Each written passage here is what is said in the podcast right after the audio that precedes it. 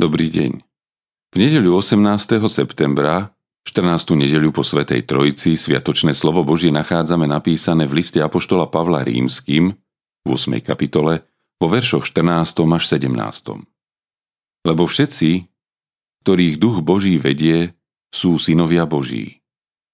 Neprijali ste predsa ducha otroctva, aby ste sa zase báli, ale prijali ste ducha synovstva, ktorým voláme Abba Oče. A ten istý duch spolu s naším duchom osvedčuje, že sme Božie deti. Ale ak sme deti, sme aj dedičia. A to dedičia Boží. A spolu dedičia Kristovi. Ak s ním trpíme, aby sme s ním boli aj oslávení.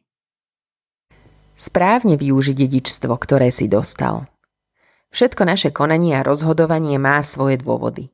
No okrem svojich osobných motívov môžeme v slovách Apoštola Pavla postrehnúť aj úplne odlišné vedenie Duchom Svetým.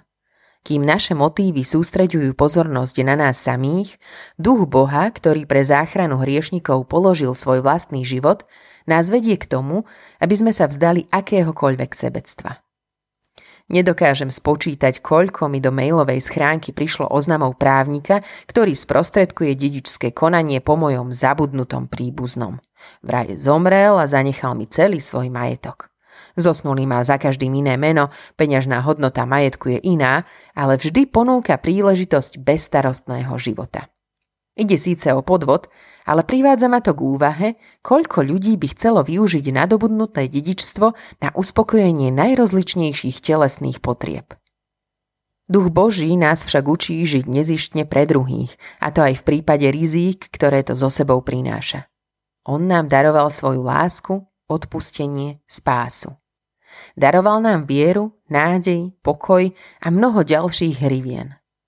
Od nás záleží, ako s týmto dedičstvom naložíme. Či sa necháme viesť vlastnými predstavami, alebo sa s dôverou necháme viesť Duchom Božím. Autorom dnešného zamyslenia je Ján Ochodnický.